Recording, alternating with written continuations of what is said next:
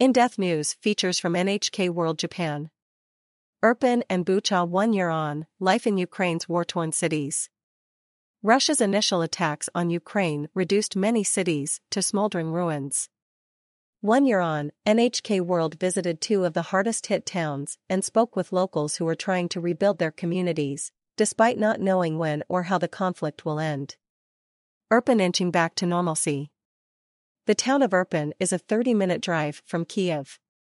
In February 2022, Russian troops launched an offensive as part of their plan to encircle the capital. Though Ukraine's troops drove them out, the battles left many homes damaged and others reduced to rubble. It's hard touring Irpin without feeling despair. There are streets heaped with burned out cars. Some of them have been decorated with paintings of sunflowers, Ukraine's national flower that symbolizes hope. People who decided to stay in the city say they are exhausted, but many have begun to repair or rebuild. A number of shops have reopened. People walk the streets again and drink coffee in the cafes. It almost feels ordinary until you start speaking with the residents. Natalia Hromska, 28, is a confectionery seller. She fled Irpin for Kiev in March last year as the Russian attack intensified. She returned home in June. Her husband is far away fighting on a front line. I really want to believe we will win, she says. But I want it to happen as soon as possible, so our husbands come home alive and healthy, and families can reunite. Bucha. The photographs of Bucha last spring shocked the world.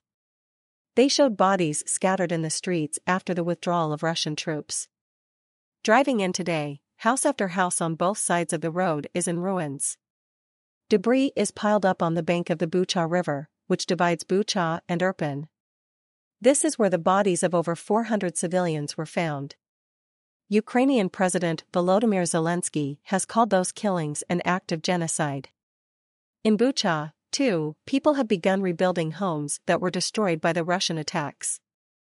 66 year old Vasil Molchan, whose home was severely damaged in March 2022, told us how he survived. He says he hid in a basement with his wife and other relatives, praying that Russian soldiers wouldn't find them. Molchan is staying in his damaged house while it is repaired. He says he has no idea how long the job might take.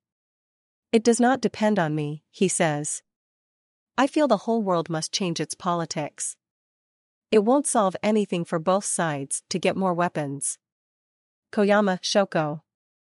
NHK World. Correspondent. Matsumoto Miki. NHK World. Video journalist.